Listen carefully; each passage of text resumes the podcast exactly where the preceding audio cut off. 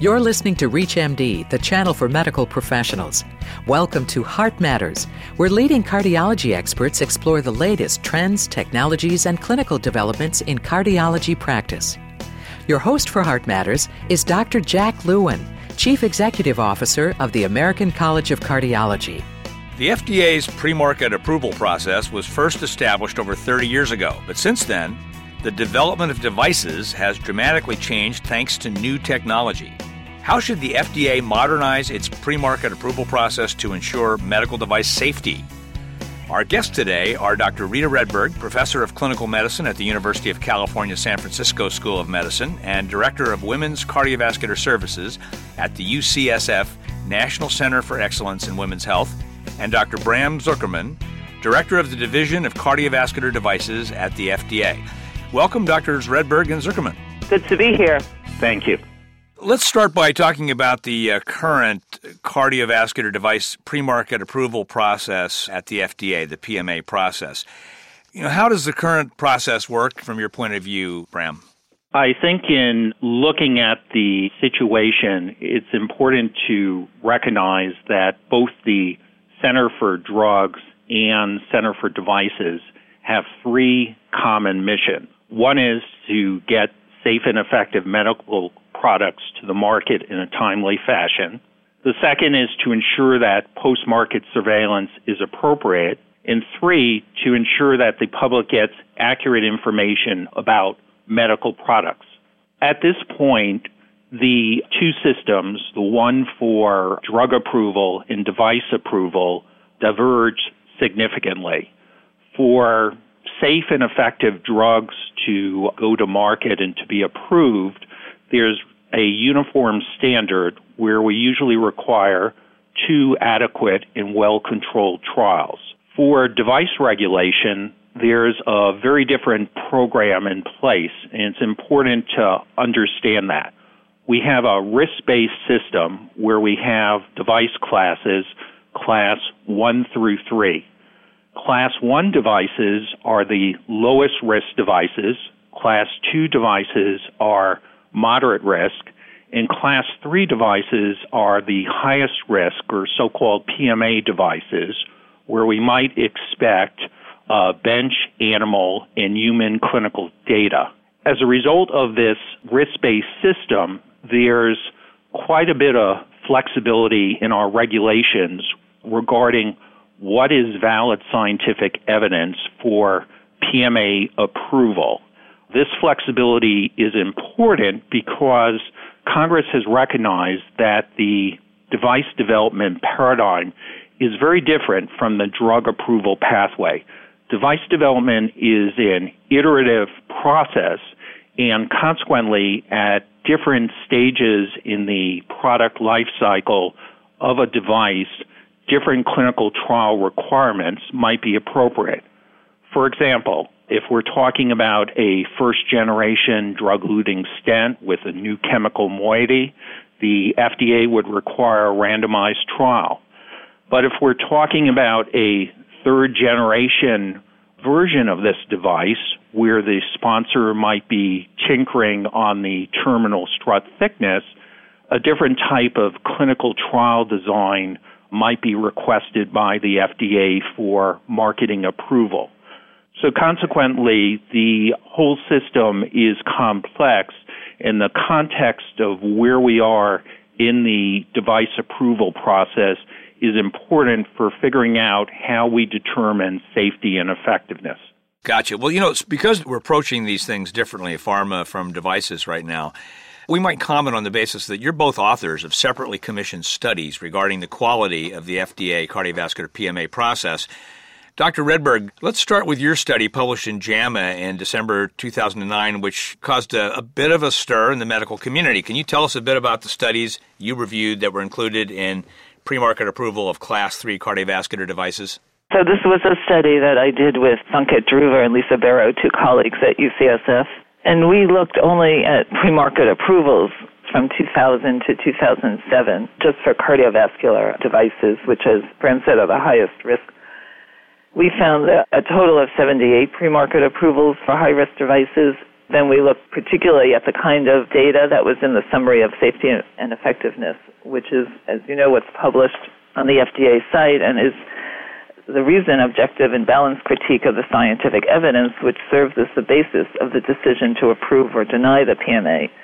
And so in looking at the quality of the studies, we looked in particular were they randomized, were they blinded, how long was the follow-up, and we looked at the endpoints in the studies, as well as a number of other questions. And what we found was that 33 of the 123 studies, or 27%, were randomized so the majority were not randomized. Um, only 17 of 123, or 14%, were blinded studies. And most of those actually were the stent studies. And probably not enough sex specific data in there as well. There was very little. Yeah. So were you surprised, Rita, by the findings?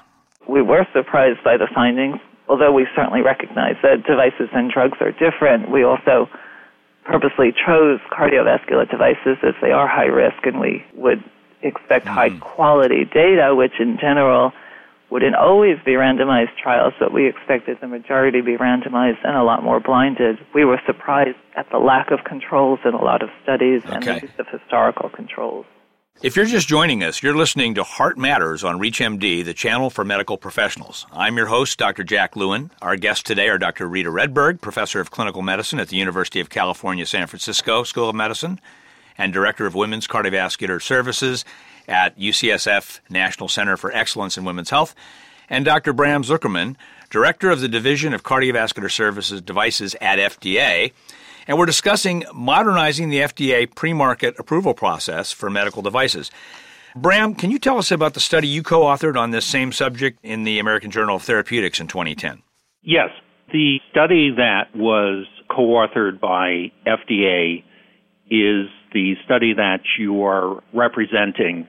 We obtained the help of two Harvard researchers, Doctors William Maisel and Dr. Dan Kramer, and we trained them initially in our PMA review process and then let them independently look at the PMAs from 2000 to 2007.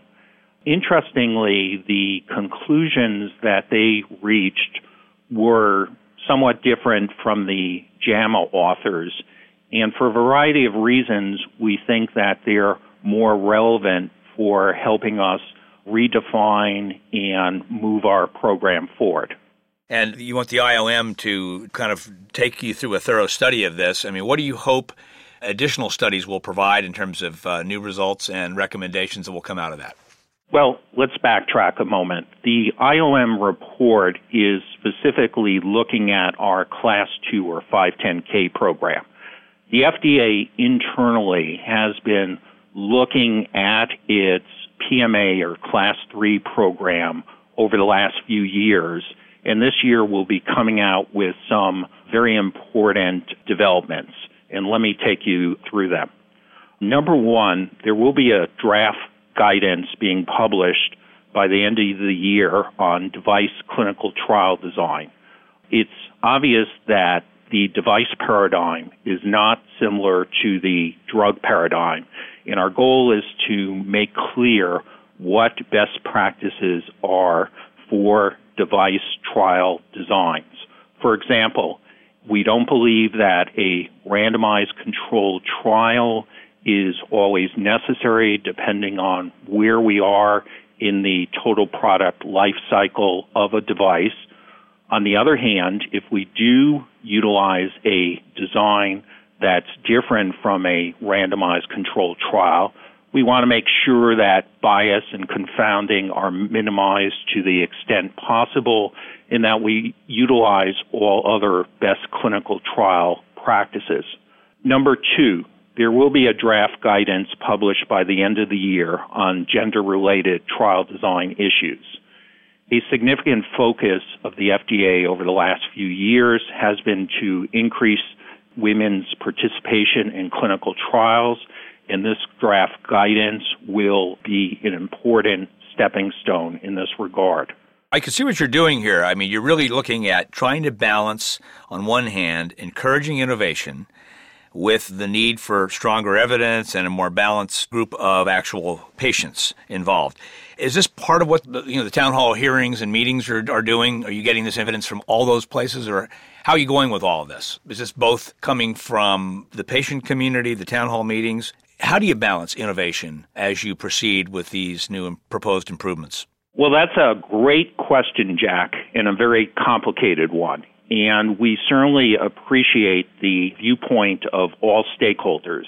And as you just mentioned, the viewpoint being offered by the medical device industry in a series of town halls that our center director, Dr. Jeffrey Shuren, is presently doing is an important avenue for realistic expectations as to how to balance innovation versus safety and effectiveness. But I do want to note that a large number of the changes that will be made in the device program have now been really discussed internally over the last few years. It's been obvious that in certain areas we need improved methodology, and I would really recommend that uh, anyone who's interested look at Dr. Shuren's strategic report on our website. It's a very detailed assessment of where we are and what changes can be expected in the PMA program. But in general, I think that there are several things that should stand out to the clinical investigator community and the medical device industry. Number one, the type of improvements that are in the strategic plan are not that difficult to implement and really should result in increased efficiency and innovation.